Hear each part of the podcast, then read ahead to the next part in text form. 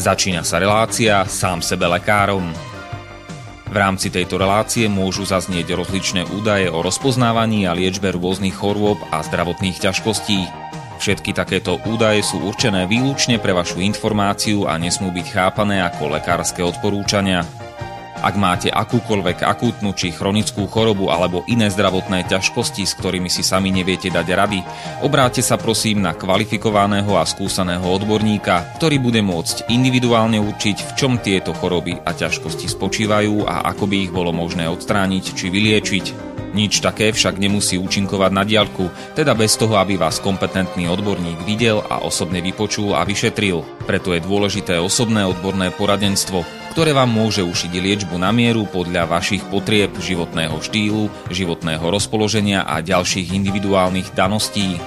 Nie je však v silách ani moderátora, ani hostí tejto relácie predvídať všetky okolnosti, ktoré by mohli konkrétne vo vašom prípade nastať a vyčerpávajúcim spôsobom ich v rámci relácie popísať. Zároveň moderátor a hostia tejto relácie nemajú nejakú kontrolu nad tým, či budú ich slová presne zapamätané, správne pochopené a bezchybne uplatnené. Zároveň vôbec netušia, kto všetko túto reláciu bude počúvať a teda nemajú nejakú možnosť individuálne podľa potreby zasiahnuť a diagnostiku či liečbu vhodne upraviť. Zároveň sa lekárska veda prudko vyvíja a každý týždeň sú zverejňované nové a nové vedecké štúdie, z ktorých niektoré prinášajú úplne zásadné nové poznatky, rozširujúce ľudské poznanie alebo vyvracajúce doteraz prevládajúce domienky.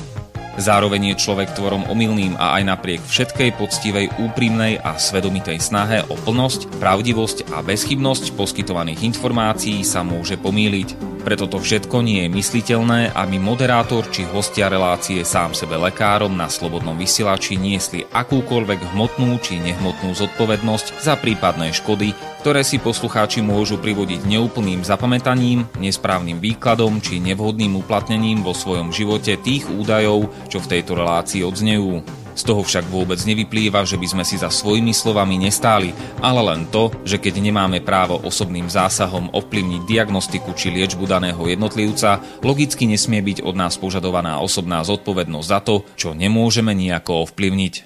Počúvate Slobodný vysielač. Milé poslucháčky, vážení poslucháči, vítajte v relácii sám sebe lekárom číslo 246.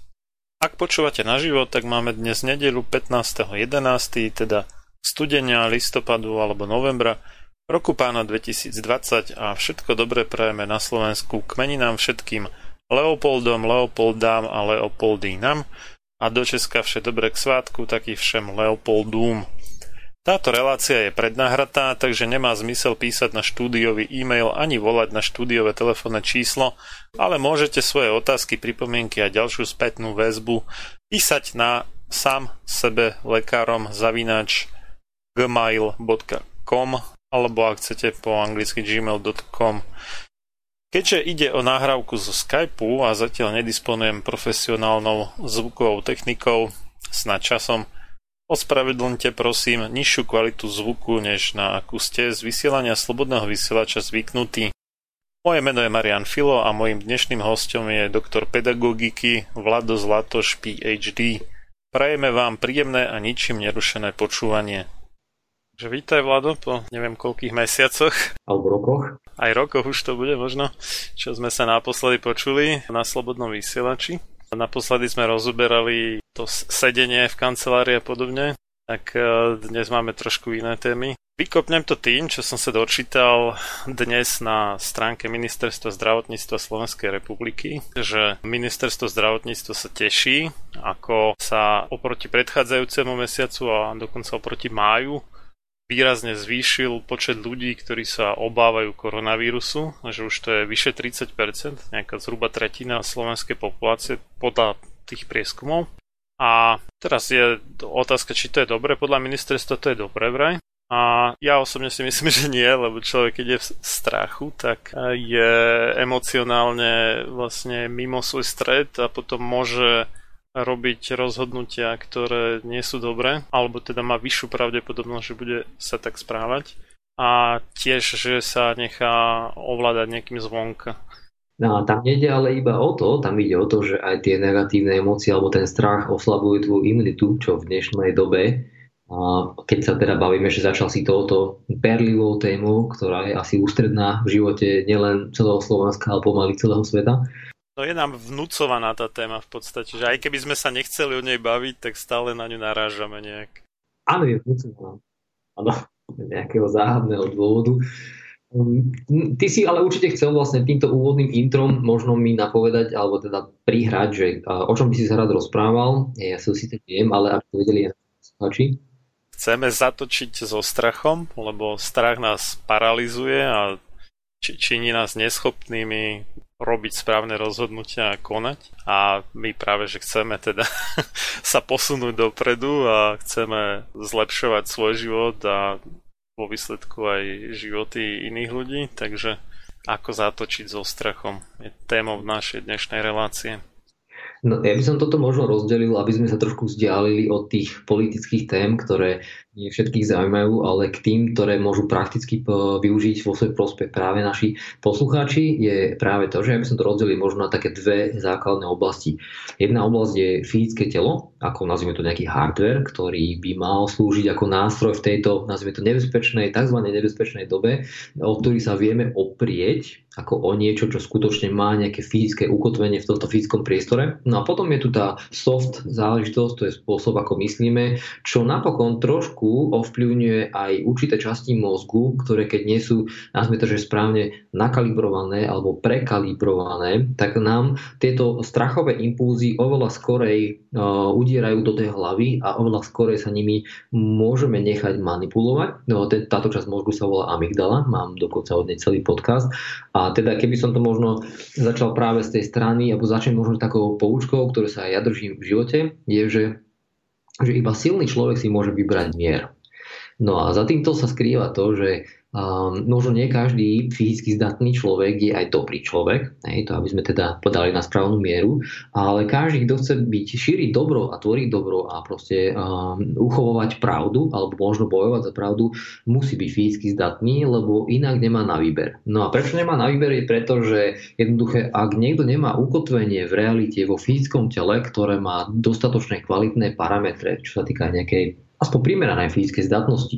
A s tým súvisí nejaká kvalita zdravia, ktorá častokrát sa odráza v tej imunite. To znamená, že, že vie sa ten človek postarať o seba v otázkach nejakého stravovania, tej, toho, toho pohybu a vôbec nejakého manažmentu svojej životosprávy. Tak keď toto človek nemá zvládnuté, tak prirodzene to je ako keby si chcel, že šlape hlava, na povedzme, že sa cítiš byť inteligentný, cítiš sa byť proste, že vieš rozmýšľať, máš dobrú logickú úvahu a tak ďalej, ale v to, vo finále proste to tvoje telo ťa trošku mm, ako keby mm, zlyháva v tom, že nevieš sa vždy oprieť o plný pohár energie, nevieš sa vždy oprieť možno aj v nejakých situáciách o to, že máš tam tú fyzickú zdatnosť a tým pádom to sebavedomie trošku stráza. Čiže keby som povedal tak skrátke, že čo by som ja ľuďom odporúčal, je v týchto špeciálnych časoch, kedy nie vždy sa niečo dá robiť a väčšina času, okrem čakania, sa dá vyplniť práve investíciu do seba, tak by som ľuďom odporúčal, aby sa zaoberali proste optimalizáciou svojho životného štýlu, aby sa naučili povedzme, ako sa vôbec stravovať. Lebo to je taká pekná platforma, to stravovanie na seba poznávanie. Pohyb je ešte robustnejšia alebo ešte peknejšia platforma alebo nejaká teda oblasť, v ktorej človek sám seba môže spoznávať a vďaka tomu, keď sa spozná, môže sa o seba trošku viacej oprieť a môže si, mm, môže si viacej dôverovať. To znamená, že to, tá, tá seba dôvera nie je taká skreslená, ale je prirodzený dôsledok práve tohto. No a, a problém je potom ten, že že niektoré veci, čo sa týka strachu, nás len tak, sa, sa nedajú ovplyvniť len takto priamo. Pretože no, veľmi dobre možno vieš, že... A ty máš už tiež deti, že? No, máš deti, no dobre, ja mám no, cerku, budem mať 9 rokov za chvíľočku a teda veľmi dobre vnímam na nej, ako ona napríklad rozlišuje strach.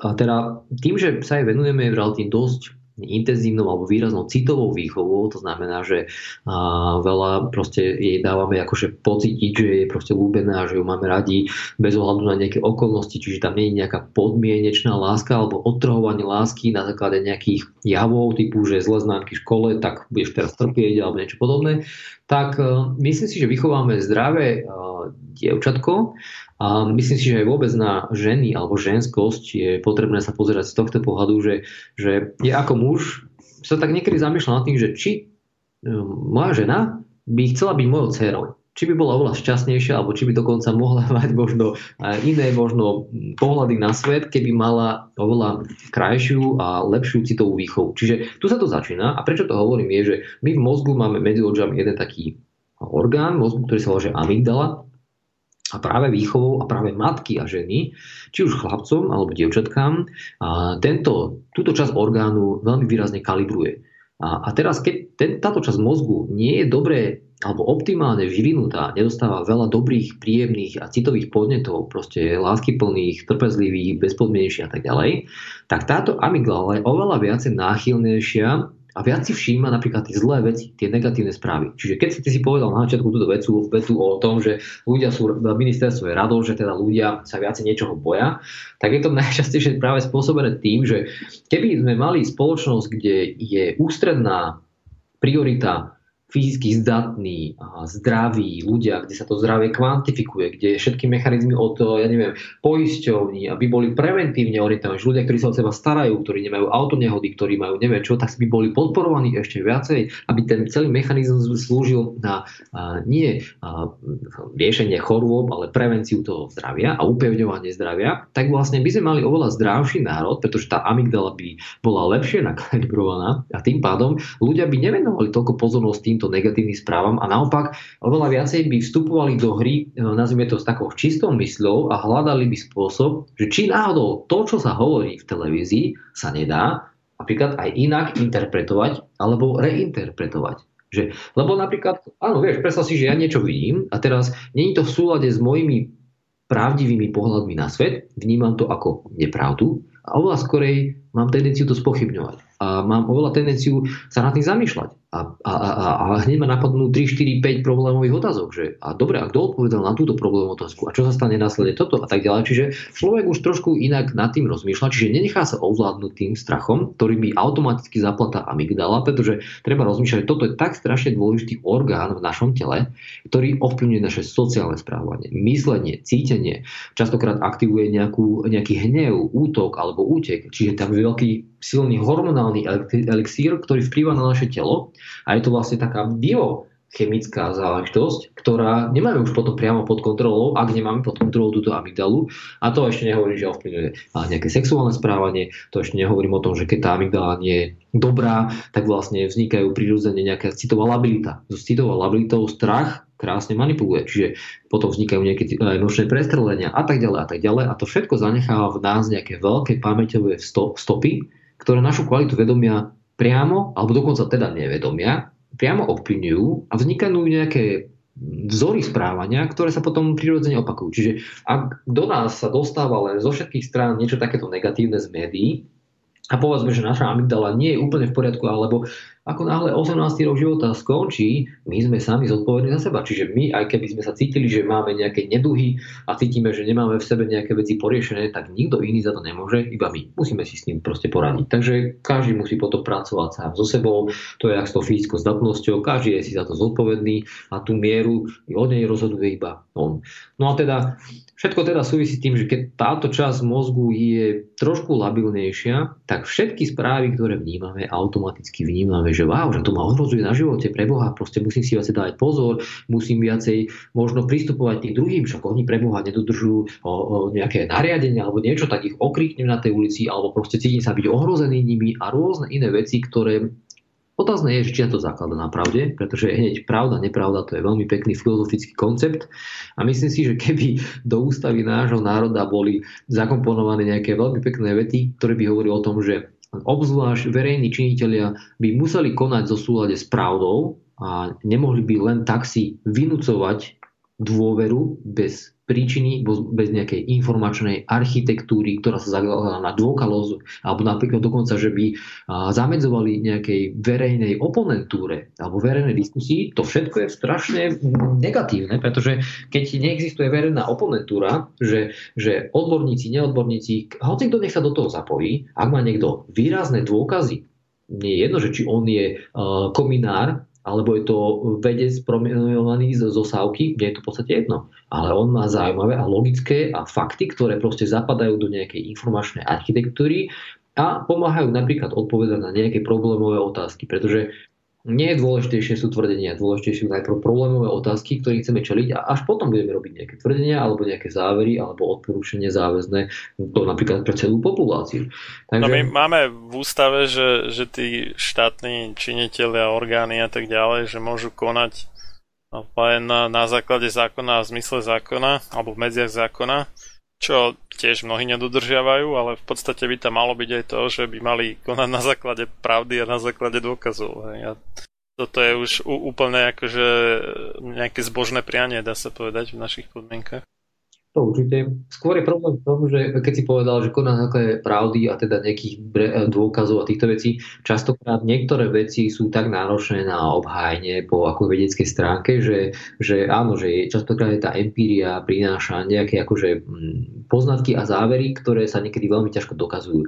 Ale uh, druhá vec je teda, že kto tieto závery uh, hovorí, pretože veľmi dobre vieme, že dnešný, náš národ je veľmi ľahko naučený na robenie rýchlych, krátkych záverov, prečítam si jeden nadpis a už mám hneď potvrdil to moju hypotézu alebo moje nejaké domnenky, tak rád tento názor budem potvrdzovať bez ohľadu na to, či sa teraz zakladá na nejaké pravdivosti alebo nie. A práve manipulácia s týmito informáciami, manipulácia skrz amygdalu je veľmi, taká, veľmi dobrá skratka, ktorou vieš ľudí proste mm, dostať do tejto fázy toho strachu a jednoducho aj múdri ľudia dostanú sa prirodzene do fázy strachu a potom ich rozhodovanie, ich kvalita úsudku radikálne klesá, pretože strach ich paralizuje a to ešte nehovorím o tom, ako strach zásadne vplýva negatívne na to zdravie, pretože imunita, emócie negatívne, tieto všetky veci sú ďaleko horšie, ako keby som sa možno, že chvíľku uh, urobím 5 krokov života správe dopredu a potom jeden dozadu, že si dám nejakú sladkosť alebo hlúposť, tak to proste strach je ďaleko radikálnejší alebo horší na tú našu imunitu. No a keď už ani imunita potom ne funguje ako by mala, no tak potom je prirodzené, že vznikajú potom aj situácie, kedy takéto ohrozenie, ktoré tu tzv. máme, že pravdepodobne asi nikto nespochybňuje, že teda ten vírus existuje a že jednoducho je tu niekde medzi nami, čiže pravdepodobne on naozaj tu je a je reálne prítomný. No, je, je pár takých, ale dobre, to je povedzme, že na okraji, hej, že možno nejaký zlomok percenta a tí nie sú podstatní, ale tak veľká väčšina ľudí akože uznáva, že tu nejaký vírus je a že u nejakej malej časti populácie spôsobuje nejakú chorobu a u nejakej malej časti z tej malej časti môže viesť e, k umrťu alebo prispieť nejak k tomu umrťu. Asi tak, no. Čiže akože berme to tak, že ľudia majú naozaj nejaké horúčky a do, otázne je, že či to je bežná chýbka alebo nie, či to obdobie tak tomu pomáha alebo neopomáha. To je akože viacero faktorov, čiže zrejme niečo tu je z tých čísel, ktoré aj z prvej aj druhej vlny prichádzajú, evidentne to nie je asi až také náročné ako taká bežná chrípka, ale to sú vlastne možno veci, ktoré, o ktorých nemusíme akože hovoriť. Proste niečo tu je, niečo je, čo relatívne je to potenciálne riziko, len či tá teda miera opatrení je adekvátna tomu riziku, lebo Vieš, máme tu aj kopec iných vecí a umrtí, ktoré sú ďaleko závažnejšie. Vieš, kopec detí má nadváhu, obezitu. Už dneska si zarábajú na problémy v budúcnosti tak, že jednoducho nemajú optimálny životný štýl, nevyzerajú optimálne, nemajú optimálne zdravie, optimálnu imunitu. A to sú rôzne veci, ktoré potom prispievajú aj k týmto negatívnym. A nikto ne, neurobil kampaň takúto masívnu, neviem, proti rakovine, pre diabetu, alebo diabetu, alebo niečo podobné.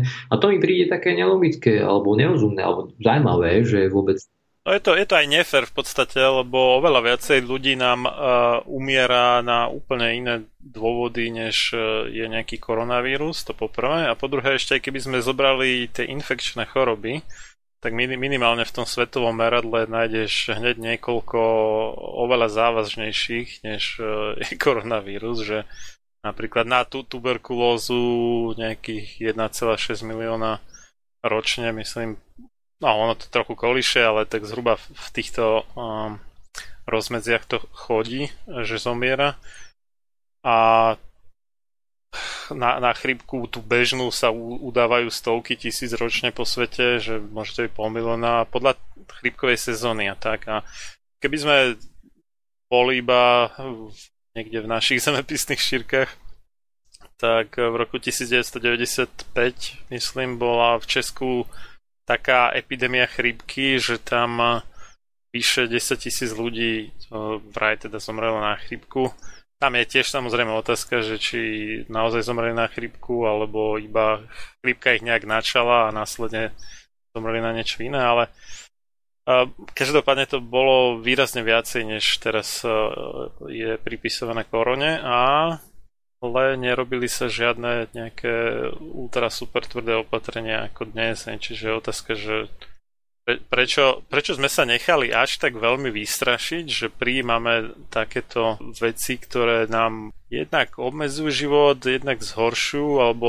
v niektorých prípadoch vyslovene, že bránia našmu zdraviu a vývoju, keď mám na mysli povedzme nejaký zákaz vychádzania a tým pádom obmedzenie pohybu. Ten pohyb by sme naopak oveľa viacej potrebovali alebo to, že deti sa neučia v škole, ale iba tak nejak sa to fláka cez internet a to vôbec nie je nejak porovnateľné s tým, čo by sa mohli naučiť v škole. Tak len si napríklad predstav taký lockdown na sladkosti že, že, že, že napríklad vieme, že môžu byť nejaká, je tam nejaká korelácia, ktorá by mohla spôsobovať proste nejaké závažné ochorenia, tak lockdown v zmysle, že obrovské clo treba na dovoz takýchto vecí, alebo obchodoch, alebo proste nejakým spôsobom toto, alebo napríklad nejaká, nejakým spôsobom um, postihovanie tých škôl, ktoré by zanedbávali alebo ne a umožnili by telesnú výchovu proste, alebo nejakým ľuďom proste deťom, hej, vieme, že proste je tam priama nejaká súvislosť medzi tým, že ako ti stúpa fyzická zdatnosť, proste proste hýbeš sa, robíš pohyb a také veci. Že to sú akože tie anti tézy alebo logické veci, ktoré mm, mi prirodzene prichádzajú na rozum, že prečo sa cez zákazy robí niečo, pričom možno by sa ten istý mechanizmus mal použiť na oveľa dôležitejšie a principiálnejšie veci, ktoré prispievajú k nejakému blahobytu a vôbec nejakému verejnému zdraviu.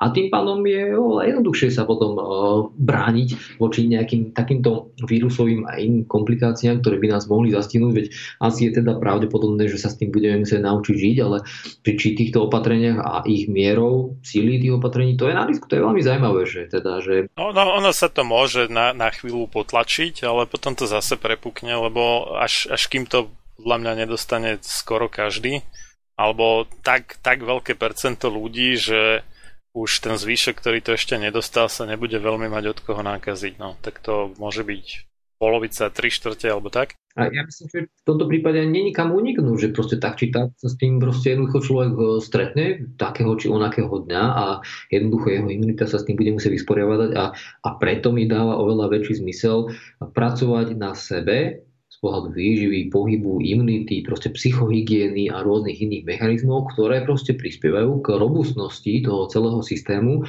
a tá fyzická zdatnosť a všetko okolo toho proste je teda priamy podporovateľ toho zdravia, keď teda vieme, že jedného dňa to proste tak či príde a sa s tým stretnem a jednoducho chcem byť na to pripravený. Čiže všetky tieto odporúčania a ja by som naopak strašil ľudí, že keď toto nebudete robiť, tak jedného dňa príde to tu a máte smolu, potom to nezvládnete optimálne optimálne a teda robte s tým niečo.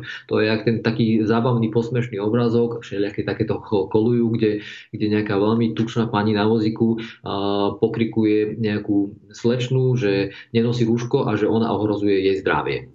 Áno, áno, áno, áno. Tak to bolo teda veľmi zaujímavé, ale v podstate áno, presne tak toto je a, a je to také postavené trošku na hlavu. A preto si myslím, že je teda možno dôležité v tejto dobe obzvlášť sa zaoberať tým, že predstav si, že existuje katalóg životných štýlov a povedzme, že dneska doslova otročím nejakému životnému štýlu, ktorý veľmi jasne ukazuje, že aké sú jeho výsledky. To znamená, že vidí svoju nadváhu, nenadváhu, optimálnu motu a tak ďalej.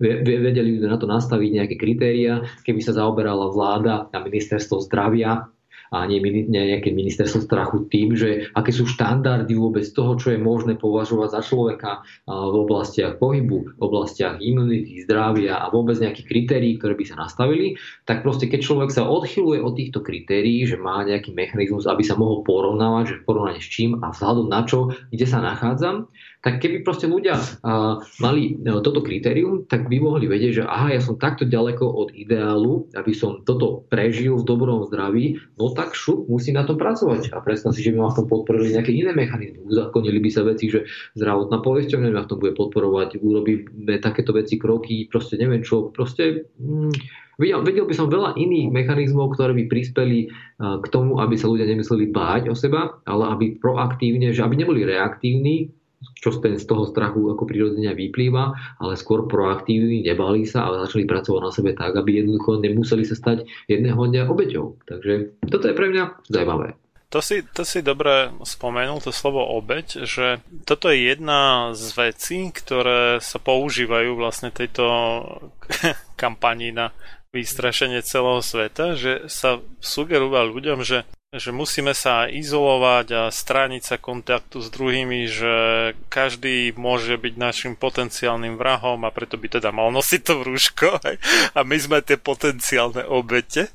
A že nemáme nejakú liečbu a nemôžeme s tým nič iné robiť, len musíme čakať na tú spasonosnú vakcínu, kým príde, vieš, a, a dovtedy sme obete, hej, a, a teraz zváda medzi predsedom vlády a ministrom hospodárstva, keď predseda vlády vyčíta nejakú kritiku tých súčasných opatrení a hovorí, že no, že som zvedavý, či on bude kopať tie hroby a takéto, takéto manipulácie úplne nechutné. Čiže to také umelé a nepravdivé e, vlastne zasadzovanie ľudí do pozície obete vlastne z nich činí také nejaké pasívne hračky osudu, dá sa povedať, ktoré s tým ako keby nemohli nič robiť, ale nič nie vzdialenejšie od pravdy. A môjim cieľom práve je akože dať, dať ľuďom do rúk e, nástroje tým, ktorí ešte nemajú, tak ja teda chcem veriť, že veľká časť poslucháčov Slobodného vysielača už niečo, niečo má, ale tak povedzme, že lepšie a komplexnejšie, že ako, ako sa nenechať zo seba teda robiť tú obeď, alebo sám, keď človek, niektorí majú sami sklony, hej, že nechcú ako keby prebrať e, zodpovednosť za svoj život a je také akože pohodlnejšie pre ich e, ten software robiť zo seba obed a zvalovať vínu na iných, ale toto samozrejme nie je cesta. Takže a, ako sa s tým celým vysporiadať a ako v podstate sa stať, dá sa povedať, že pánom svojho života, aj keď to už také veľmi široké. Ale pri najmenšom ako a niektoré veci človek aj neovplyvní, takže úplne dokonale to možno nie je, ale pri najmenšom ako byť čo najväčším možným pánom svojho života, aj teda toho, čo si človek povedzme, že púšťa do mysle a do, do duše a teda do nejakých emócií a myšlienok a tak. No tu si celkom dôležité povedal to, že ten duševný stav, tá duša a to, že čo teda, aký je môj okruh vplyvu, pretože sú veci, ktoré nikdy nezmeníme a nemáme ich pod kontrolou, to znamená, že my neovplyvníme to, ako sa vláda rozhoduje, my nevieme zaručiť, že tie rozhodnutia, ktoré robia, budú natoľko kvalifikované a postavené na takých poznatkoch, ktoré naozaj teda prosprievajú k niečomu a k riešeniu nejakému, a, a, alebo nevieme, či tie riešenia sú naozaj správne.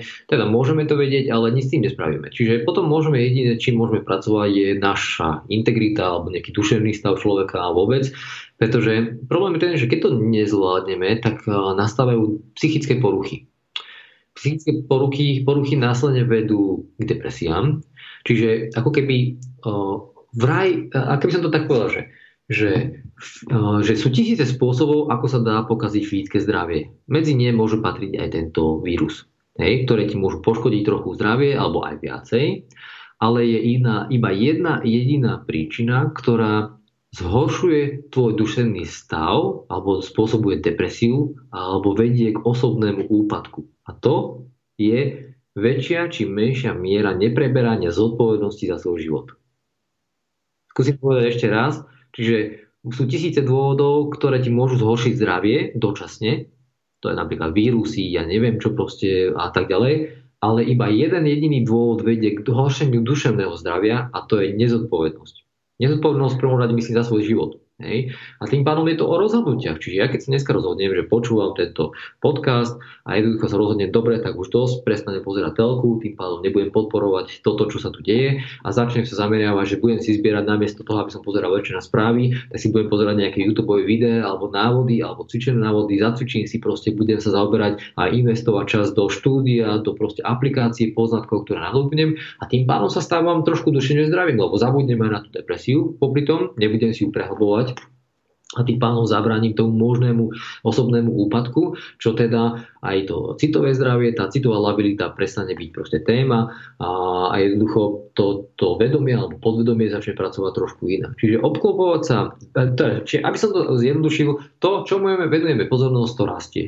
Takže myslím si, že dneska už tej prebújnenej dobe mediálnej, kde vieme, čo všetko proste sa prebíja do našej pozornosti a čím sú to katastrofickejšie správy o tom, koľko čoho sa dnes stalo a tak ďalej, to všetko priťahuje tú amygdalu a to všetko v podstate následne zhoršuje ten duševný stav, stav obzvlášť u ľudí, ktorí buď majú už dneska nie optimálne výsledky zo svojho životosprávou, alebo mali neoptimálnu výchovu, čo je teda celkom dosť bežné a tým pádom som k tomu všetkému náchylnejší. Takže o to viacej by mali prevziať zodpovednosť za svoje zdravie a začať jednoducho na to pracovať. Čiže stráva, pohyb, fyzická zdatnosť a akokoľvek psychohygiena alebo všetko, čo povedie k dobrej psychohygiene a je, je dobrá. Čiže keď to zvládneme, tak jednoducho to zvládneme len vďaka sebe a nie vďaka toho vláde. Keď si spomínal teda tie duševné poruchy v podstate, tak e, v súvislosti s týmto, tak Teď mi tu vybehol taký článok, že štúdie z 3. oktobra tohto roka. Štúdie zo Spojených štátov a Kanady ukazujú obrovský nárad duš- duševných poruch v rodinách, teda počas mediálnej pandémie, to môžeme nazvať.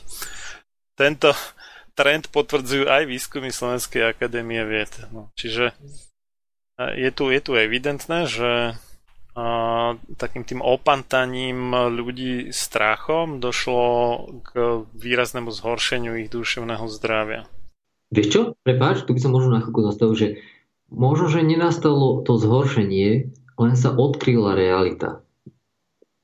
To znamená, že ono to tu ta, bolo tak či tak, len teraz prišla plachta, plachta padla dole, pretože ak musíš, ak musíš čeliť pravde, ak musíš čeliť ľuďom a napríklad v tej blízkosti a vieš, všetky tie, ja to volám niekedy tak škaredo, všetky tie kúria, kúrie oka na mozgu, ktoré tam máme, všetky tie proste nevyriešené veci a tak ďalej. Jednoducho toho, keď sa nám začne niekto dotýkať, alebo je na to príležitosť, vieš, keď sme zahltení proste denným životom, tak jednoducho veľa vecí potláčame, to je presne tá nezodpovednosť, odstráňuje to na bok, lenže už sa niekedy, keď sme doma potom s priateľmi, s rodinou a nemáme kam ujsť, tak vlastne nemáme kam uhnúť bokom. Nedá sa tomu, musíme čeliť, musíme čeliť pravde. A to je vlastne ten možno, že zdroj týchto problémov, pretože pravdepodobne toto nám aj ukazuje nejaké celkovú kvalitu zdravia a vôbec duševného stavu človeka a zrejme ten nie je optimálny. Čiže možno, že toto je aj nejaký dobrý akcelerátor na to, aby ľudia možno začali trošku k sebe späť prichádzať a trošku sa viacej začali seba poznávať, seba uvedomovať vstúpili si do seba a prestali oveľa viacej, alebo začali oveľa menej viniť tých ostatných zo svojich problémov a začali sa pozerať na seba. Vieš, čo sa s tým všetko dá spraviť. Takže myslím si, že to, čo sa deje, že ono to ako keby, že ono to tu bolo stále, len to bolo prekryté nánosom uh, konzumného života alebo nejakého života, ktorý bol v bežnej bežnom režime a jednoducho nám pomáhal hľadať si iné spôsoby, ako tieto tenzie zo seba dostávať preč. Lebo slovo tenzia je veľmi kruté. To je napätie, nie? Napätie vlastne po slovensky.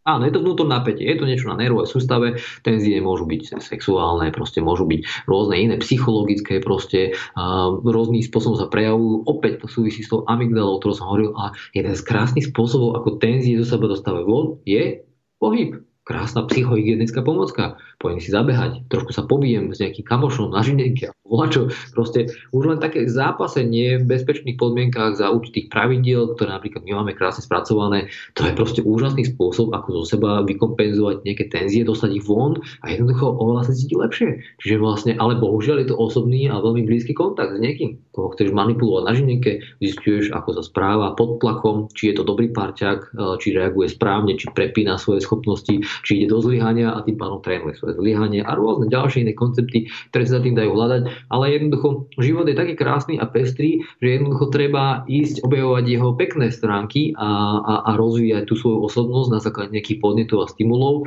ako míňať čas a, a energiu venovať pozornosť nejakým strachom a veciam, teda takto mechanizmom, ktoré sa pokúšajú nás ten strach zbudiť.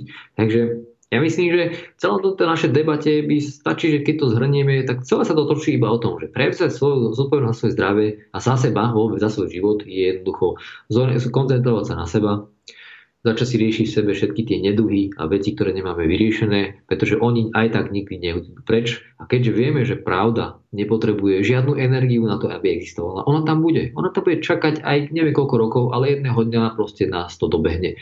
Takže my jej musíme nakoniec čeliť pravde o našich vzťahoch, pravde o nás, pravde o našich proste veciach, ktoré sme nevyriešili. Jednoducho Zodpovednosť je kľúčové slovo a tým pádom, keď to celé zvládneme, tak jednoducho nemôže nastať psychická porucha, nemôže nastať depresia, nemôže nastať, nastať úpadok osobnosti, pretože čelíme určitým veciam, postupne ich kročí za kročiku zo seba dostávame preč, riešime ich, pretože je pravda, že iba natoľko, nakoľko sme fyzicky zdatní, sa môžeme oprieť aj v tej duševnej rovine o seba. Pretože ak tá fyzická zdatnosť chýba, tak tá duševná rovina nemá prečo čerpať také veľké sily pretože jednoducho je to prepojená nádoba, z ktorej jednej sa prelievajú uh, nejaké cenné tekutiny do druhej a z druhej naspäť do prvej. Takže keď mám vo fyzickej zdatnosti minus, tak v duševnom svete nemôžem mať predsa navrh a kapacitu a potom tým pánom riešim tie svoje tenzie citovou labilitou, emočným prestrelením a tak ďalej a tak ďalej. Hej. Čiže to sociálne správanie potom sa zhoršuje.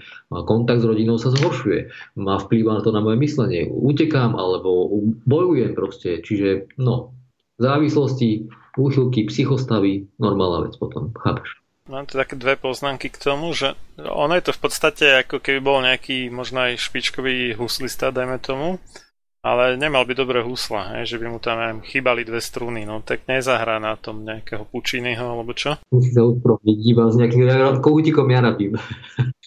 Nespraví pekný orchester, ale urobí len nejaké detské predstavenie, chápeš? No napríklad, čiže keď, keď človek nemá to adekvátne telo ako nejaký v podstate nástroj, uh, cez ktorý môže svoje nápady, myšlenky a tak realizovať v tom fyzickom svete, v tej tako tvrdej realite, no tak uh, potom môže mať aj sebe lepšie myšlenky, ale ak si na to nezoženie iných ľudí, niektorí to dokážu samozrejme, ale treba väčšina proste nie, tak uh, potom, potom to nemôže realizovať. No to, to je taká jedna vec. A druhá vec je, že my trpíme aj vplyvom tých technológií, vďaka ktorým sa teraz momentálne môžeme rozprávať takto na diálku a po oveľa vyššej kvalite než cez telefón. A kvôli tomu, že keď e, si človek nepestuje navzdory možnosti všetko možné robiť e, na diálku cez internet a tak, e, keď si nepestuje tie osobné kontakty a pohľad z očí do očí a, a, a takéto veci, napríklad aj to zapasenie, ak si spomínal, priateľské, tak, tak prestáva v nejakej plnosti vnímať tú osobnosť toho druhého človeka a, a vôbec aj e, tú realitu. Čiže e, ten jeho obraz reality, ktorý má v mysli, sa čoraz viacej vzdialuje od e, tej skutočnej reality. Čiže to ide smerom k nepravde. No, lebo nemá tú neustalú kontrolu. Ako, he, že keď, keď neboli tieto virtualizačné technológie, ich môžeme nazvať, keď neboli, tak človek bol non-stop konfrontovaný ako s tou realitou. Mm. Tak, tak to môže utekať ako keby do nejakého svojho vlastného sveta a si ho budovať. A to boli aj také všetky kreslené vtipy, ako nejaká zoznamka cez internet a nejaký starý splešivý tučný chlapík píše, aký je športovec a na, na druhej strane nejaká škaredá neviem, aká pani píše, že aká je mladá kráska hej, a tak. Čiže si môže o tom druhom vytvárať fantasmagorie a potom keď dojde na nejaké skutočné stretnutie naživo, tak úplne ako tvrdý náraz rýpakom na zem, že zárie a, a ťažké sklamanie. A čiže toto je nejaký taký svojho druhu ako keby autizmus, ne? Že, že má človek svoj vlastný svet a ako keby ani nechcel žiť v tom ozajstnom svete. Že si buduje tú svoju fantáziu a každý si nejakú svoju vlastnú, hej, a sú navzájom nekompatibilné. A aj, čo sme už e, trošku spomínali, že je tu taká nejaká snaha ako kvázi zatočiť s nejakými dezinformáciami, hoaxami a neviem čím, ale môže to naopak viesť k plnému potlačeniu nejakej slobody slova a výmeny informácií a verejnej diskusie, že ľudia sa začnú, alebo mnohí sa už aj začali, žiaľ teda, báť vyjadriť svoj názor alebo nejakú kritiku a tak, lebo potom ich počnú s jedným z najvyšších ústavných činiteľov budú označení za nejakých širiteľov hoaxov a hrobárov a ja neviem čoho. Hej. Čiže tá nejaká či už verejná alebo neverejná diskusia, e, pripomienkovania také, ale bez, bez nejakých zbytočných emócií vlastne vedie k takému ako keby územňovaniu, že vnímaniu tej e, reality a tých odchýlok môjho milného možno názoru alebo predstavy od, od toho, aká tá skutočnosť je. A my sa takýmto činom toho ako keby zbavujeme. Jednak tým, že čoraz viacej tej medziludskej komunikácie je cez tie technické prostriedky, ktoré nedokážu preniesť všetky tie mimoslovné druhy komunikácie, aj všetké tie, neviem čo, uškrný, grimasy, intonáciu a takéto veci, alebo zježené chlpy a podobne. Gulanie očami a tak ďalej. E, ktoré vraj teda tvoria až 90% tej medziludskej komunikácie. Čiže o, o väčšinu sa a, oberáme takýmto spôsobom.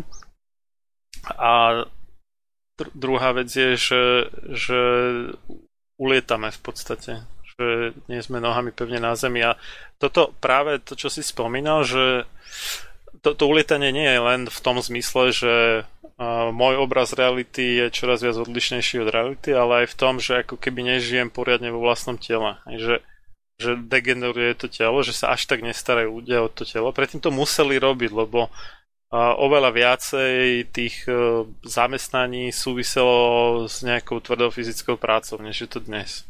Aj, že vďaka tej mechanizácii a robotom a tak ďalej sa čoraz menej práce týka nejakej fyzickej driny a čoraz viacej sú to nejaké duševné záležitosti.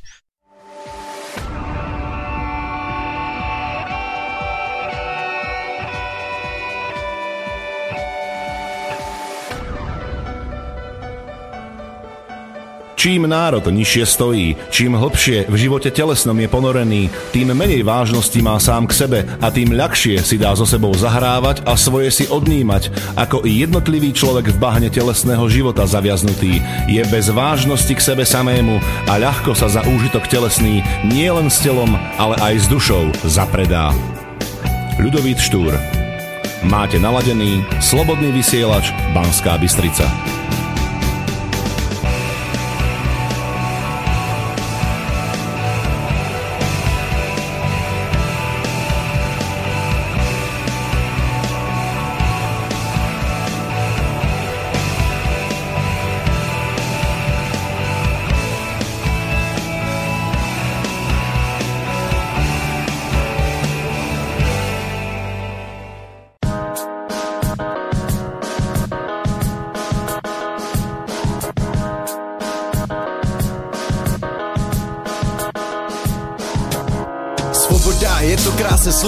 Slovo, které miluju Široké spektrum barev, který má rád maluju. Každým povedeným tahem na platno se A když se něco nepovede, tak dne nestagnuju. Jsou to tóny zvuku v hudbě, s kterýma tancuju. Parkety mi stage, kde z volnosti poskakuju.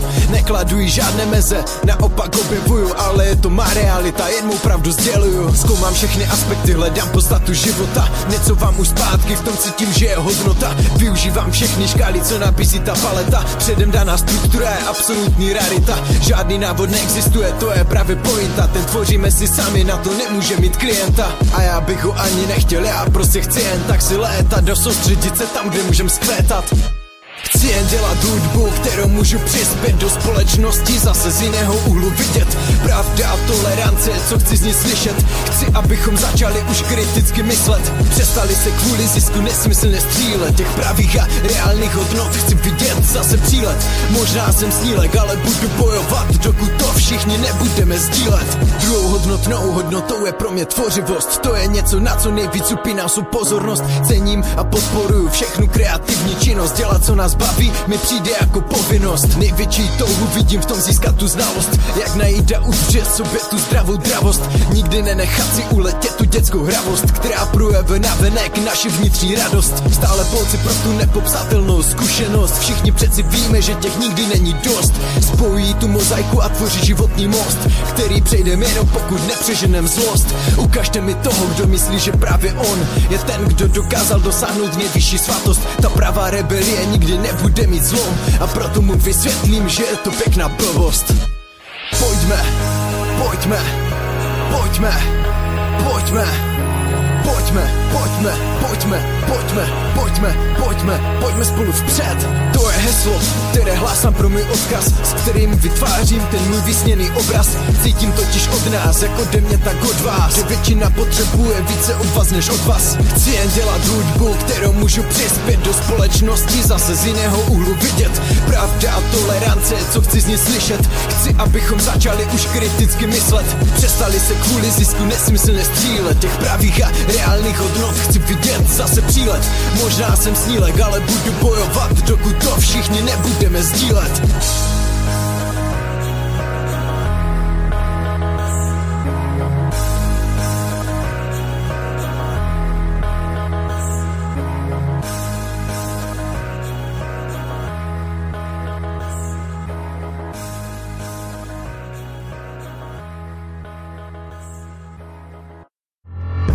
Túto reláciu počúvate vďaka vašim dobrovoľným príspevkom.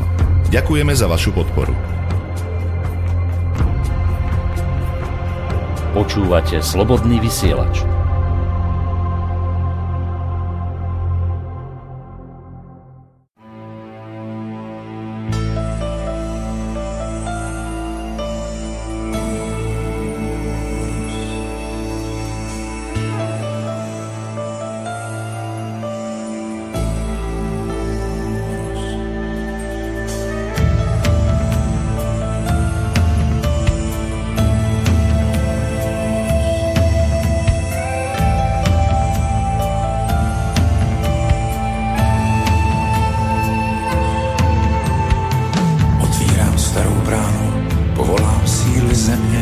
Zažehnu žhavou jiskru, ať ohně planou ve mně.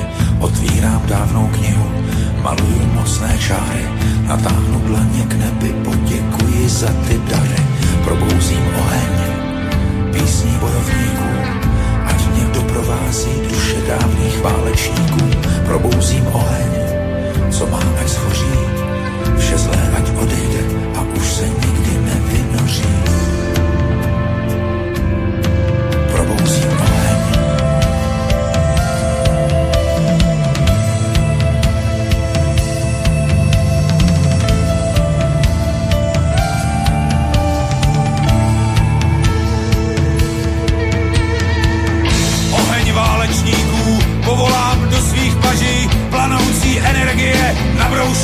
Od magie. Lodě mých nepřátel stroskotají je nezabije, moje štíty nerozbije. Probouzím oheň, písí bojovníků, ať mě doprovází duše dávných válečníků. Volám tě sílo, sílo z času, přijímám bolest, nejsem tu na okrasu.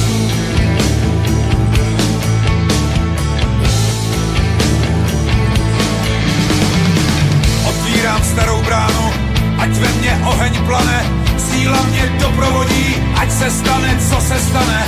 Do nohou volám jiskry, vulkán do všech svalů, v plamen se proměňuji, ať mý ruce lámou skálu. Probouzím oheň, písní bojovníků, ať mě doprovází duše dávných válečníků. Probouzím oheň, volám tě sílo, pokorně děkuji, i kdyby to dnes nestačilo.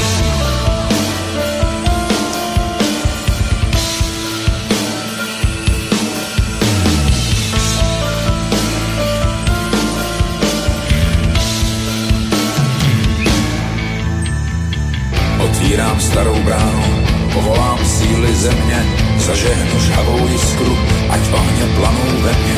Otvírám dávnou knihu, maluju mocné čáry, natáhnu dlaně k nebi, poděkuji za ty dary.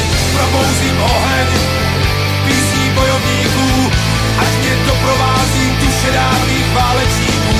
Probouzím oheň, co má ať schoří, vše zlé ať odejde a už se nikdy nevynoří.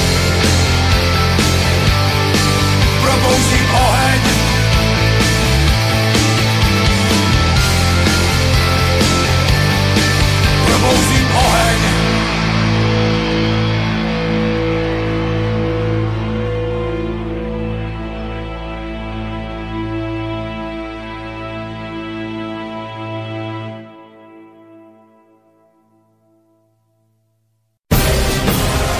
veľkého, nič pekného, nič šľachetného sa nevytvorilo bez obete. Len slaboch sa k obetiam naučiť nemôže, ale duša vznešená horí po nich, lebo práve v obetiach svoju silu, svoje panstvo duch ukazuje. Ľudový Čtúr Počúvate Slobodný vysielač.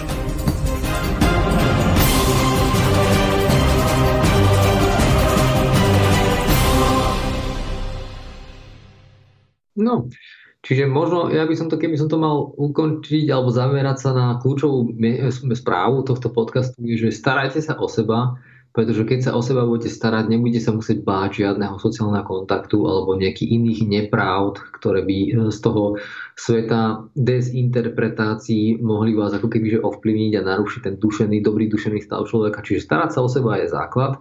Keď sa o seba zvládnem starať, čo chvíľku trvá, čo môže tých mechanizmov trvajú možno až rok, kým sa niekto naučí o seba postarať sa o otázkach stravovania, pohybu alebo nejaké optimálne životosprávy, tak keď toto zvládnem, tak potom sa nemusím bať žiadneho sociálneho kontaktu, lebo určitým väčšiam sa nikdy nevyhneme. To je to, čo sme sa bavili o tých nejakých vírusových veciach a jednoducho skôr či neskôr to príde, ale keď sa o seba viem starať, tak jednoducho všetko príde a odíde oveľa skorej a tým pádom nemusí sa brániť ani sociálneho kontaktu a interakcia s tou realitou, pravdou a všetkými týmito vecami v tom reálnom svete môže byť potom reálna. Nemusí byť e, zakázaná, respektíve nemusí byť utlmovaná na základe strachu, pretože sa bojí im výjsť z domu alebo niečo podobné. Takže ľudia, ktorí dnes nás počúvali, jedinú vec, ktorú by ste si mohli odniesť, je, že starajte sa o seba a, a riešte so sebou aj tie menej príjemné veci, čiže lebo starať sa o seba neznamená dopriať si a neznamená len robiť tie pekné veci. Starať sa o seba znamená vyriešiť aj v sebe niektoré nepríjemné veci, obzvlášť toho duševného alebo psychického,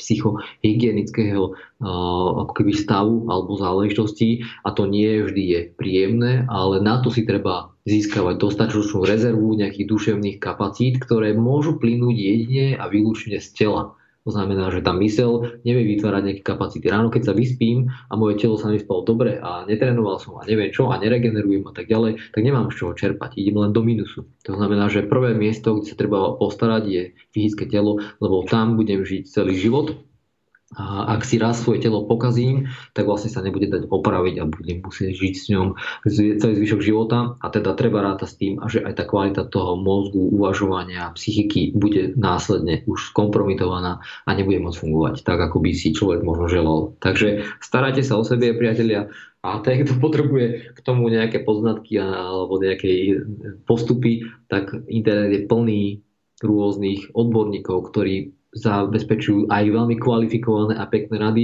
Treba si medzi nimi vybrať takého, ktorý čo najbližšie rezonuje práve s tou nejakou psychickou výbavou alebo s nejakými typmi životných štýlov, ktoré trošku odrážajú to, čo s nami rezonuje. Takže toto je moje odporúčanie. Tým, že sme dnes už oveľa menej nútení vlastne nejak telesne pracovať, tak to naše telo menej telesne aktívne z donútenia, čiže vlastne ako keby sme to kvázi nepotrebovali na nevyhnutné prežitie. Ale pokiaľ e, k tomu nebudeme pristúpať ako vedome, že vedome nejak cvičiť alebo hľadať si nejaké také aktivity, ktoré nahradia ten pohyb, ktorý kedysi predtým bol nevyhnutný na holé prežitie, tak e, potom vlastne degeneruje to telo a následne ani tá mysel nemá ten prostriedok alebo nie tak dobrý prostriedok na realizáciu tých svojich nápadov alebo snahy o zlepšení. Čiže e, na, na ten e, prechod by som rád poukázal, že, že kedysi mnohé veci človek sa nad tým vôbec nemusel zamýšľať, že by mal nejak ako cvičiť alebo čo, že ten každodenný život mu doprial toľko nevyhnutného pohybu na to, aby vôbec prežil, že vôbec nemusel riešiť nejaké cvičenie návyše že mal toho pohybu viac než dosť. No a teraz, teraz e, to už musí riešiť vedome k tomu pristupovať, čo predtým nemusel, lebo inak potom skončí s nejakou cukrovkou, rakovinou a neviem čím, oslabeným imunitným systémom a možno nakoniec mu napíšu do umrtného listu, že ho zabila korona, ale v skutočnosti ho zabilo to, že sa o to svoje telo nestaral vedome. Keď mal, a to už čoraz viacej ľudí dnes má nejakú du- duševnú prácu, nie, nie telesnú. Alebo nechám možno príliš veľa strachu dovoliť, aby ho ovládal jeho život. No to tiež práve, no. Hmm. Čiže v tomto, v tomto je taký ten rozdiel a zaujímavé sú aj štatistiky. U nás to ešte tak veľmi sa neprejavilo, ale prídeme k tomu podľa mňa veľmi skoro že v Spojených štátoch už sa znižuje postupne tá priemerná doba dožitia, čiže už, už to dospelo do tej roviny, že napriek pomerne vysokému na tie sveto, celosvetové pomery blahobytu, tak aj keď samozrejme nie všetci v USA sú bohatí a rastie počet tých veľmi chudobných, ale aj tak, tak e, to už má ten vplyv, že už ľudia sa dožívajú menej a menej. A teraz neviem, niekde som čítal také vyčíslenie, zhruba myslím, že 10 rokov alebo tak nejak je kratší priemerný život cukrovkára než necukrovkára. Uh-huh. No, lebo on začne mať, e, tá, tá cukrovka spôsobí vo výsledku odchádzanie či už nervového systému alebo všetkých ďalších týchto vecí, takže celkovo to skracuje život. No a samozrejme, keď e, rastie čoraz viacej e, počet tých cukrovkárov, tak logicky no to skôr či neskôr musí viesť k skracovaniu priemernej doby dožitia. Takže lockdown na sladkosti sa opäť tomu vrátime, alebo nejaké potraviny, ktoré by mali veľmi negatívny vplyv na metabolizmus ako taký a zápaly. No a to, to, toto je tiež tá otázka, že prečo ministerstvo zdravotníctva rieši nejaké zamedzovanie aj vlastne zdravého kontaktu alebo spojenia medzi ľuďmi a nerobí namiesto toho osvetu práve či už vo výžive a nejaké konkrétne vitamíny a stopové prvky, ktoré sú dôležité pre imunitný systém a o tom, o tom prakticky vôbec nepočuť. Vytešuje sa z toho, že ľudia sú vystrašení, rozumej, vytešuje sa z toho, že, alebo viacej vystrašení než pred mesiacom, že, že sú viacej v strese a teda, že majú slabšiu imunitu, čo mi príde už úplne chore, teda, naozaj. Prečo nepočúvame o tom, aký je dôležitý pohyb, ako treba chodiť von, dokonca tým, ktorí neboli na tých e, vtipných plošných e, testoch, tí dostali na dva týždne zákaz vychádzania, čo, čo je úplne zvrátené už podľa mňa. A tak, čiže e, ja mám taký dojem, že celé to, jak sa tu manažuje táto mediálna pandémia, drvia väčšina tých opatrení je kontraproduktívnych že nereši sa to, ako by ľudia mali byť odolnejší voči prípadnej nákaze koronavírusom, ale to, aby tú nákazu nedostali. Ale pritom koronavírus je niečo úplne bežné v zásade. Hej, toto je povedzme nejaký nový kmeň, hej, nejaký niečo, čo sa veľmi podobá nejakým predchádzajúcim, ale má nejakú novú vlastnosť. To sa sem tam stane. Hej, ale drvá väčšina tých nákaz je buď nič, alebo nejaká nádcha. A kvôli takejto banalite, ktorá samozrejme niektorým ľuďom, ktorí si v väčšine prípadov sami spôsobili, že majú s tým problém, tak im môže spôsobiť vážny problém pri najhoršom momente. Tak kvôli tomuto vlastne dá sa povedať, že ničiť životy skoro všetkých ostatných, tak to mi príde veľmi nemiestné, v podstate aj nespravodlivé. Čítal som nedávno taký facebookový status jedného pána a on tam práve hovorí, že prečo by on mal nosiť niečo na, na ústach, aby tým ochraňoval niekoho iného, kto sa ale sám o svoje zdravie nestará a preto je náchylný mať väčší problém s nejakým vírusom. A tuto práve vidí, vidíš e, ten spôsob, že ten niekto iný sa dal do pozície obete, alebo niekto ho manipuloval do tej pozície obete. A potom z tohto vyplýva to, že on chce, aby ty si sa obmedzoval a tým si jeho chránil, lebo on je buďatko obeť. A toto sú také nebezpečné manipulácie vo viacerých e, vlastne oblastiach života. A keď človek je teda v pozícii obete, tak je pasívny, že chce od iných, aby niečo urobili, aby on sa mal lepšie. Nie, nie, že by sa on sám postaral o svoje vlastné zdravie, šťastie a tak ďalej. Toto keď som ťa počul, ak si to hovoril, tým pánom je jasné, že celý tento náš diel je určený pre takú malú minoritu populácie, pretože veľa ľuďom tým pádom tento stav obete a vôbec um, neprenášanie zodpovednosti na seba, ale na druhých absolútne vyhovuje, pretože to súvisí s kvalitou ich duševného zdravia a vôbec nejakého života. A je mi jasné, že preto to rezonuje, alebo preto toľko ľudí vlastne nič nerobí, nekoná a tí, ktorí sa pýtajú, že čo s tým sa dá robiť a prečo tu všetci ticho, tak vlastne nenachádzajú podporu, lebo jednoducho tá drvivá väčšina ľudí, pre nich a ich psychologický profil a ich nastavenie je to ako keby vyhovujúca situácia pozície obete. A možno ja sa častokrát pýtam, že dobre, ale ja nechcem byť akože obeď a viem, čo môžem robiť sám za seba a napriek tomu to budem robiť. To je to, čo sme sa bavili v tej prvej časti toho podcastu. A viem, že asi zrejme na toto si neodpovieme, ale tiež sa zamýšľam nad tým, že aké existuje možné iné väčšie mechanizmy, ktoré by zvýšili môj okruh vplyvu, aby som sa mohol brániť voči určitým zásahom do mojej integrity osobnosti a vôbec toho, že ja mám nejaký svoj životný štýl a nie v týchto časoch vždy ho môžem naplno realizovať, nazvime to, že slobodne, pričom nikomu samozrejme neubližujem a tak ďalej, ale napriek tomu som obmedzený ochranou ľudí, ktorí teda sa považujú za obete a teda je to v určitom spôsobu nefér. No ale dnešná doba není logická a myslím, že o to viacej tie ostrovy takej pozitívnej deviácie, ktoré sa budú tvoriť, budú priťahovať potom tých, ktorí sú na to pripravení, pretože to, čo hovoríme, tak väčšina ľudí na to pripravených nie je. Čiže starať sa o seba, byť za seba zodpovedný, ale keď to pomôže aspoň trochu niekomu, skvelé. Len tam je celý ten vtip, že tí, ktorí sa buď sami, alebo sa nechali zvonku manipulovať do tej pozície obete, im to ako kvázi psychologicky vyhovuje, možno. Hej, že, že nemusia nič robiť a chcú od iných, aby niečo robili. Lenže v konečnom dôsledku ich samých to zničí. A, no to ale nie vždy každý rozumie tomu, takže... No však toto, že, že ako vysvetliť to tým ľuďom, že, že tým, že ty nebudeš nič robiť sám pre svoje zdravie, ale iba budeš chcieť od iných, aby niečo robili, tak tým sa neposunieš nikam. A naopak, tá uh, pasivita vlastne povedie k nejakej horšej, horšej chorobe alebo zdravotnému stavu a, a no proste niekde skysne alebo nakysne. Lebo jak, jak boli také tie, vieš, na Facebooku, jak si dávali cez tú profilovú fotku, že som zodpovedný, zostal som doma, vieš, takéto veci.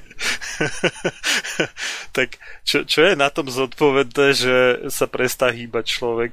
Podľa mňa to je úplne nezodpovedné, naopak. A vieš čo, ja by som to ešte možno doplnil iba tak, že každý sme si svojimi činmi zodpovední za vlastný, a sme to, že karmický stav a vôbec nejakú kvalitu vedomia a na tej úrovni potom zožneme presne tie plody ovocia, ktoré vykvitli z našich myšlienok a následne činov. Takže myslím, že v tomto smere je všetko tak, ako má byť a jednoducho, aj keby bola pravda nejako dočasne potlačená, tak jednoducho táto nepravda jedného dňa, keďže je veľmi náročná na energetické udržanie nepravdy, tak a pravda nepotrebuje žiadnu energiu na to, aby existovala, ona tam jednoducho je, ale čaká tak jednoducho jedného dňa týmto veciam príde koniec. Takže myslím si, že presne to, že rozšľovať sa nad týmto a zaoberať sa tým príliš do hĺbky je mm, tak trochu ako keby zbytočná strata času a jednoducho musíme zamerať svoju pozornosť na okruhy veci, ktoré zmeniť nevieme. Takže toto je možno že také, že čo by som ja určite vždy najviac stále pripomínal, že nerozoberáme to, čo sa deje, poďme rozoberať to, čo môžeme robiť my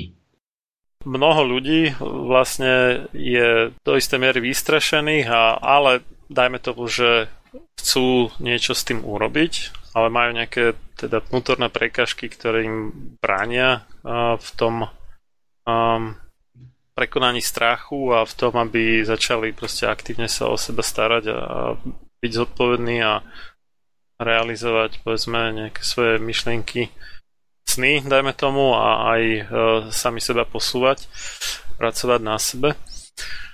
A hovorí sa, že zvyk je železná košela, tak s tým asi súvisí ten e, stav, kedy človek je ako keby zvyknutý na to, čo má a že veci sa dejú, jak sa dejú a všetko beží po starom, ale pokiaľ si v tom príliš tak nejak hovie, tak sa vlastne nikam nemôže posunúť, sa to nazýva, že komfortná zóna. A je také ako nepríjemné teda z toho vybočiť a opisuješ v článku teda aj vecov ďalších prekážok duševných, tak poďme si to rozbrať teda jedno po druhom. Hm, ja by som to možno, že a, takto berte, takže podľa mňa je zbytočné ľudí akože forsírovať a nanúcovať im niečo, nejaký náš pohľad, pretože jednoducho za to, aký sme, si jednoducho Myslíme si strojcom svojho osudu, svojho aktuálneho stavu. Samozrejme ja nič nedokážem tým, že niekomu ešte akože budem násilu vnúcovať, ale predstavme si, že niekto je v nejakom stave, kopec ľudí spomedzi poslucháčov môžu byť a teraz sa rozhodli, že teda chcem to zmeniť, chcem nejak popracovať na sebe, priložiť ruku k dielu a nechcem sa uspokojiť s tým, čo je ale mám tu nejaké nánosy minulosti duševné, či už povedzme nejaká nevhodná výchova alebo nejaké traumy, neviem hoci čo. A ja chcem sa s tým popasovať. A narážam na také a také prekažky. A že, že čo s tým? Ne? Čiže taký ten akože nejak, ako návod, ako si poupratovať v duši možno. Ne? Alebo ako postupne pomalými maličkými krokmi sa čoraz viacej stávať e, tým pánom svojho osudu. No tak ak si naši posluchači zvážia, ja som teda dostatočne kvalifikovaná osoba, ktorá vyzerá na osobný poriadok, tak určite to skúsim nejaký spôsob zhrnúť. No, keď si človek pozrie nejaké tvoje videá, aké stváraš kúsky v telocvični, tak myslím, že môže byť dobre namotivovaný ako počúvať ťa. No, tak sa takých opičiakov určite nájde vo svete, hoci kto veľa ale ide skôr o to, že tam nejde len teda o ten prejav tej, ja to, že nejakej excelentnej fyzickej zdatnosti, ide aj o to, že ako človek pôsobí ako osoba, čo teda cez tieto 2D médiá sa samozrejme nedá tú láskavosť alebo vôbec ten rozmer osobnosti navnímať. A už vôbec sú není na povrchu známe veci, čo človek robí, ako to robí, lebo aj keď sleduješ možno niektoré moje projekty, tak vidíš len tú vonkajšiu vrstvu obalovú toho, kam sa to dopracovalo a kam sme to až dotiahli, ale nevidí človek tie vrstvy pod tým aj tie všelijaké tu prácu za tým. No, to tajomstvo úspechu, to, o toto mi ide. Chceš to tajomstvo úspechu a že aké tie veci tomu bránia, no tak áno, že teraz si tam načrtol ten komfort alebo tá komfortná zóna, treba to vnímať tak, že komfortná zóna je akýby výsledný stupeň míňajúcej sa pevnej vôle. To znamená, že pevná, na to, aby si bol v komforte, nepotrebuješ pevnú vôľu. To je to, minia, min, za deň si minul proste, ja neviem, plný pohár svojej pevnej vôle a jednoducho medzi, tvoju, medzi tvoje vedomie tá vôľa, keď prestane fungovať, tak sa dostanú napríklad závislosti a rôzne iné veci. Čiže ako náhle strážny, nazvime to pes tej pevnej vôle, už je vyčerpaný, tak ten komfort je prirodzený dôsledok a v tom komforte sa už vezú aj nejaké závislosti typu pozeranie televízie, jedenie sladkosti a tak ďalej. Lebo ty si povieš, že to je zaslúžený oddych, ale popravde v komfortnej zóne sa nikdy nedajú žiadne zázraky a je potrebné práve trošku na sebe ako keby že zapracovať, lenže problém je ten, že veľa ľudí má psychológiu, ktorá sa volá, že hrotič prepínač. Hrotič prepínač je niekto, kto jednoducho tlačí na pílu za každú cenu a nemá nejaký referenčný štandard, voči ktorému by mohol svoj výkon aktuálny porovnávať. To znamená, že bez hľadu na to, ako by mu to išlo perfektne, nikdy to nebude dobré.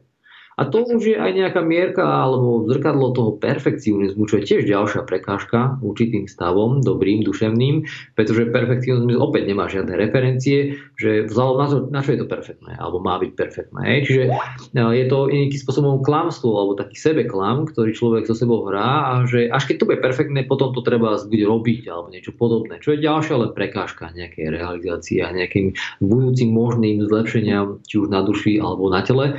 Ono, ono to slovo perfektné vlastne znamená, že dokonalé, že už je to v takom stave, že už sa to nedá nejak zlepšiť vlastne. No, lenže to nie je pravda, pretože všetko sa dá zlepšiť a, a tým pádom človek vlastne vždycky si myslí, že dotiahne až do toho bodu, lenže do toho bodu nazbieral ďalšie nové skúsenosti a povie si, že aha, ja tu vidím ďalší bod, do ktorého sa môže posunúť. A potom to je taká duševná paralýza, že potom nakoniec nevypustí to, nerealizuje to, nedodí sa do toho. A to je teda problém, je to prekážka. A je to vlastne prirodzený nepriateľ takého osobného šťastia, mať túto psychológiu, tento mindset. A tým pádom vlastne ten perfekcionizmus častokrát súvisí s tým, že keď to nebude dosť dobré, tak sa bojím, že keď to ukážem alebo začnem robiť, tak sa mi druhý budú smiať. Čiže je tam nejaký strach z neúspechu. To znamená, že je to, je to ďalší parameter, že potom sa mi aktivujú iné centrá v tom mozgu, inak rozlišujem tie situácie, tá amygdala začne pracovať a zase to vedie k nejakej špirále, ktorá je paralizovaná, nečinná a proste a, a radšej sklzneš do tej komfortnej zóny. Takže... Tam je taký asi kľúčový ten, ako keby, že žije človek nie tým skutočným svojím životom, ale ako keby tým, že čo si o ňom mysle druhý. Hej, že ako keby to bolo dôležitejšie, než aká je skutočná pravda. Čiže ako by bolo dobre sa oslobodiť od toho, že nie je až tak strašne. Samozrejme v niektorých otázkach, prípadoch, zamestnania a tak je dôležité riešiť, čo si myslia druhý, ale keď ja chcem povedzme sa nejak posunúť, zlepšiť alebo naučiť sa niečo a tak ďalej, tak je to dôležité pre tú samú vec pre mňa a nie kvôli tomu, že niekto ma pochváli, samozrejme pochvála poteší alebo mi zatliska alebo čo. A k tej komfortnej zóne ešte tam e, som chcel dodať, že uh, vlastne tá naša moderná spoločnosť, kedy všetky tie vychytávky, technológie a neviem čo nám kvázi uľahčujú život, nás uh, vyslovene, že tlačia do čo najväčšieho toho pohodlia, teda komfortu. Ale vlastne ak my nechceme hm, svojím spôsobom zakrpatieť vôľovo, tak v podstate si musíme sami stávať nejaké prekažky, ktoré budeme prekonávať uh, úmyselne a vedome. Hej. Opäť predtým, kedysi dávno to bola nevyhnutnosť na prežitie, dnes to už nie je úplne nevyhnutnosť na to základné prežitie. Čiže tie prekažky nám stával do cesty život sám a nemuseli sme sa o to vedome snažiť, ale teraz to proste si musíme hľadať nejaký spôsob a keď má niekto samozrejme nejaké duševné zamestnanie, tak by to malo byť nie, niečo telesné, povedzme, že neviem, budem dajme tomu cvičiť a dám si, čo viem, že každý týždeň dokážem urobiť o jeden klik viacej zároveň hej, v nejakej jednej sérii alebo takéto všelijaké ciele. Postupne kráčať po nejakých schodíkoch toho telesného výkonu ďalej. A samozrejme naopak, keď niekto celý čas cvičí alebo teda pracuje telesne, tak tam v jeho prípade môže si dávať nejaké duševné ciele, že čo ja viem, že sa naučí cudzí jazyk alebo hrať na klavíri alebo neviem.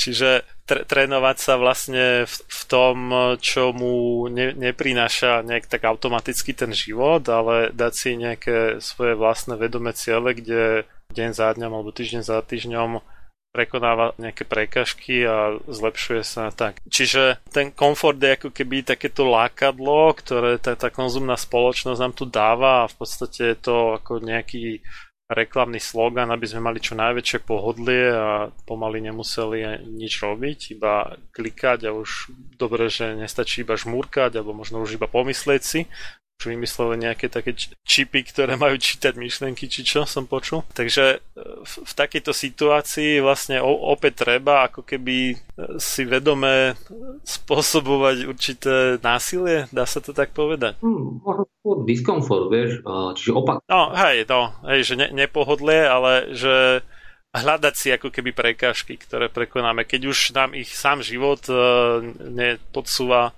tak eh, si, si nejaké hľadať a, a na tom prekonávaní prekážok vlastne rastie tá naša vôľa. Mm. Keď, keď sa iba necháme unášať tým pohodlím, tak to, to si správne pomenoval, že, že to je nejaké to konečné štádium oslabenej vôle alebo slabej vôle.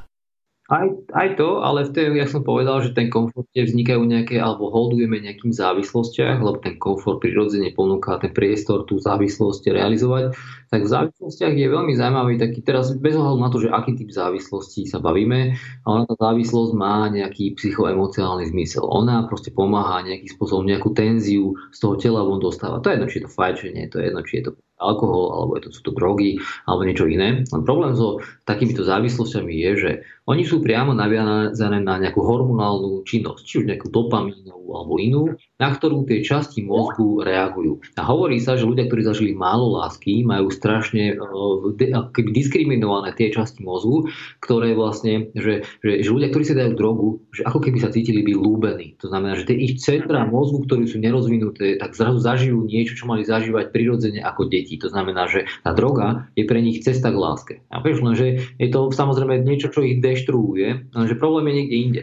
A to je v tom je odkrytý ten, to čaro, že, že ten endokrinný systém, tá hormonálna činnosť, to nemá ako svaly. To, to nefunguje ako sval, že postupne ako trénuješ a dostávaš tú dávku, že ti to zvyšuje nejaký, nejaký sval a produkuje sa. Musíš vyprodukovať viacej tej dopamínového elixíru, toho hormonálneho, čo priamo teda súvisí s tou závislosťou, aby si spôsobil buď rovnakú, alebo o kúsok lepšiu rozkoš, alebo radosť, alebo proste pocit toho napojenia toho, že prečo tú závislosť vlastne robíš. Lebo tá závislosť má nejaký dôvod, prečo ju robíš, má buď nejaký psychický, emocionálny alebo nejaký iný dôvod, proste kompenzačný, že tú tenziu do seba dostávaš von, no lenže musíš pridať za každým okusku. No a teraz podľa toho typu závislosti, keď musíš pridať za každým, to môže znamenať aj silný vplyv na deštrukciu zdravia, fyzickú degeneráciu a tak ďalej, keď sa bavíme o závislostiach, ktoré sú není teda tie pre zdravie pozitívne. A potom sú samozrejme aj činnosti, ktoré sú pre zdravie naopak dobré, ale, ale že tiež tam nejaká miera toho, že keď budem bežať a ešte viacej budem bežať, tak napokon si pokazím kolena alebo niečo iné, lebo som nevyriešil kopec iných problémov,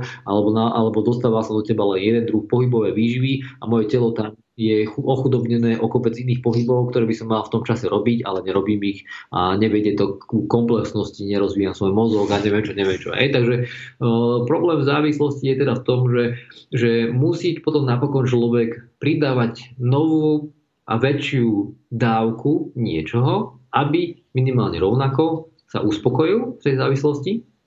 A preto je dôležité si vyhľadávať také závislosti, ktorým som ochotný otročiť a ktoré, áno, pretože sú, viem, že majú dlhodobom horizonte na mňa dobrý alebo zlepšujúci vplyv a nie naopak negatívny a zhoršujúci, smerujúci k degenerácii fyzickej alebo duševnej. Takže to je kľúčový poznatok. Takže závislosť, že čo každý deň nejaké slabšie cvičenie, ale aj silnejšie. Primerané, hej, primerané stavu, kondícii, individuálnych veciam, lebo to je... Primerané, hej, hej, hej. To, to je tá zdravá závislosť. Áno, lebo to všetko, čo si povedal, že to cvičenie, aj to všetko môže byť aj jed, aj liek. To znamená, že je tam strašne veľa uh, vzhľadov na čo v porovnaní nejakého kontextu, čiže je dôležité dávať veci do kontextu a hlavne teda takého individuálneho, pretože všeobecné platné poučky prakticky nepomáhajú skoro s ničím a kým jednému veľmi prospejú, druhému môžu ubližiť. Takže preto je dobré napríklad ten osobný kontakt, preto je tá diskusia, preto je proste to zdieľanie tých poznatkov a, a, a zbieranie do svojej a, mozaiky, jednotlivé puzzle skláčky nejakých vedomostí, ktoré mi tú architektúru poznatkov utkajú do nejakého krásneho obrazu, ktorý sa môže volať životný štýl a tým pánom vlastne do neho už len pridávam nejaké drobné veci, ale základný rám a všetko, na čom to stojí, mám už zostavené a jednoducho je, preto je dôležité napríklad závislosti vytvoriť aj na štúdiu, ale vedomosti nestačia. Vedomosti ničomu nevedú. Vedomosti môžu viesť až k paralýze alebo dokonca informačnej toxicite. To znamená, že tie vedomosti treba niekde aplikovať. To znamená, že len študovať nestačí. Treba aplikovať, lebo z aplikácie vznikne skúsenosť, zo skúsenosti vznikne nejaký úsudok a tento úsudok je, čo jedno, že aj tie skúsenosti boli zlé alebo negatívne, nezdarí a tak ďalej, to je v poriadku. Pretože to konečnom úsudku vedie k úsudku a veciam, že ako veci nemám možno robiť. A druhá vec je, že keď ti ten nezdar zlomí krk a, alebo väzy, tak to je už potom trošku také horšie. No. Ale no, čiže management strachu a riskovania sú veľmi dôležité zručnosti, ktoré si človek musí osvojiť a tým pánom sa stáva antikomfortný, to znamená, že už nedostáva sa do tej komfortnej zóny tak často, lebo učí sa niečo manažovať, učí sa niečo nové a život je krásny, len treba v ňom nájsť to čaro a, a to čaro sa neskrýva len v tej komfortnej zóne, samozrejme aj ten oddych, regenerácie, to všetko má svoje miesto v tom živote, aj závislosti, povedzme to, že teda že pozitívne, ale umenie života spočíva v objavovaní toho, čo rezonuje s mojou nervovou sústavou, čo mi pomáha možno odčiniť veci, ktoré som si nazbieral, či už vedome, nevedome, alebo aj nie mojou priamou príčinou ako výchovou, že to vyrieši so sebou, takže to sú nekonečné toky lekcií, ktoré so sebou človek môže hrať celý život. A nikdy nepovie, že teraz som už perfektný human being alebo človečík a ja ako som dlhé roky používal také heslo, že stám sa lepšou verziou samého seba, tak teraz hovorím, že je to super, ale už to nestačí. Pretože už keď si na ceste a už si sa niekde posunul, už nie je o to bojovať egocentrický ja, ja, ja a len ja a moja lepšia verzia. Už ide o to, že ako môžeš tvoriť lepšiu verziu sveta, ktorom chceme všetci spoločne žiť, napríklad ty so svojou rodinou, deťmi a priateľmi a tak ďalej, pretože ty si už tá lepšia verzia, ktorá môže okolo seba šíriť nejaké hodnoty, tvoriť niečo, budovať a, a, a na tom potom napokon záleží. Nie na tom, že sa stanem lepšou verziou samého seba. To je fajn len do určitého bodu. Potom začína úplne nový súbor lekcií a jednoducho to, čo som sa o sebe naučil, a to už sám seba mám ako nejaký nástroj, taký, nazvime to, že ostrý nástroj, použiteľný, tak už ho treba ho použiť na niečo. Ne? Niečo tvoriť, niečo vymyslieť niečím prispieť v rámci tvorenia možno dobra, alebo v rámci nejakého mimoriadného dávania, pretože keď to bude len, že ja, ja, ja a, a čo ja mám a čo by som mal mať a čo si zaslúžim, tak vlastne človek nikdy nebude šťastný. A to potom vedie opäť k ďalším duševným skresleniam a problémom a tak ďalej. Ďakujem ti veľmi pekne za zaujímavé myšlienky a dúfam, že budú prínosné pre čo najviac našich poslucháčov a verím tomu, že tým, ktorí nájdu v sebe vôľu alebo sa odhodlajú, takže to zlepší ich život a život ich okolia a že aj s pomocou nielen tejto relácie, ale povedzme aj svojich ďalších článkov zo stránky www.vladozlatos.com sa im podarí možno naplniť svoje sny a urobiť e, svoj život sebe a svojim blízkym krajším, lepším užitočnejším. No, ja by som to teraz zakončil tým, že čo, na čo by som nadviazal teraz, čo sme naposledy povedali, že určite v týchto časoch nikdy nebolo viac dôležité ako teraz práve stávať sa to lepšou verziou samého seba po duševnej, fyzickej, emočnej, mentálnej, akékoľvek inej stránke. Čiže to by som teraz dal ako absolútnu prioritu, ale ako som povedal, je kľúčové potom nemyslieť len takto krátko zrakov, pretože človek sa to, kto chce, tak ten sa naozaj naučí.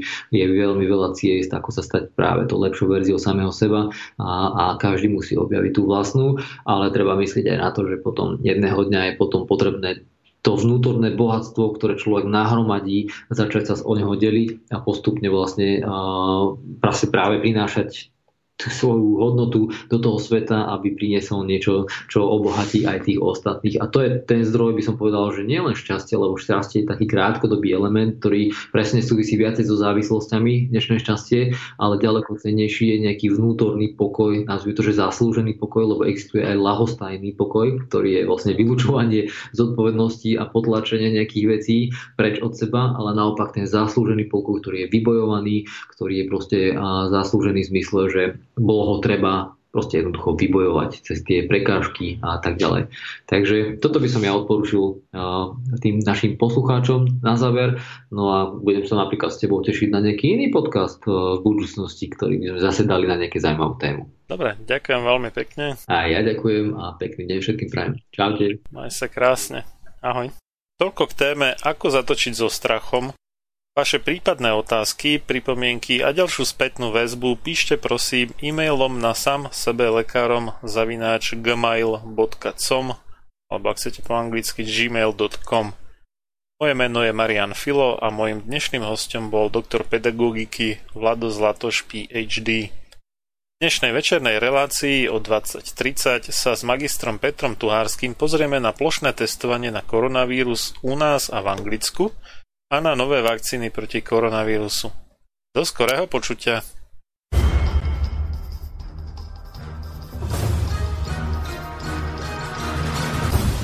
Preto nech neprejde jediný deň bez toho, aby ste vy, Slovania a synovia týchto kmeňov, nevykonali jediný dobrý skutok pre svoj kmeň. Obraňujte jeho právo, vzdelávajte ho a nestaňte sa nikdy služobníkmi jeho cudzích vládcov. Ľudovít Štúr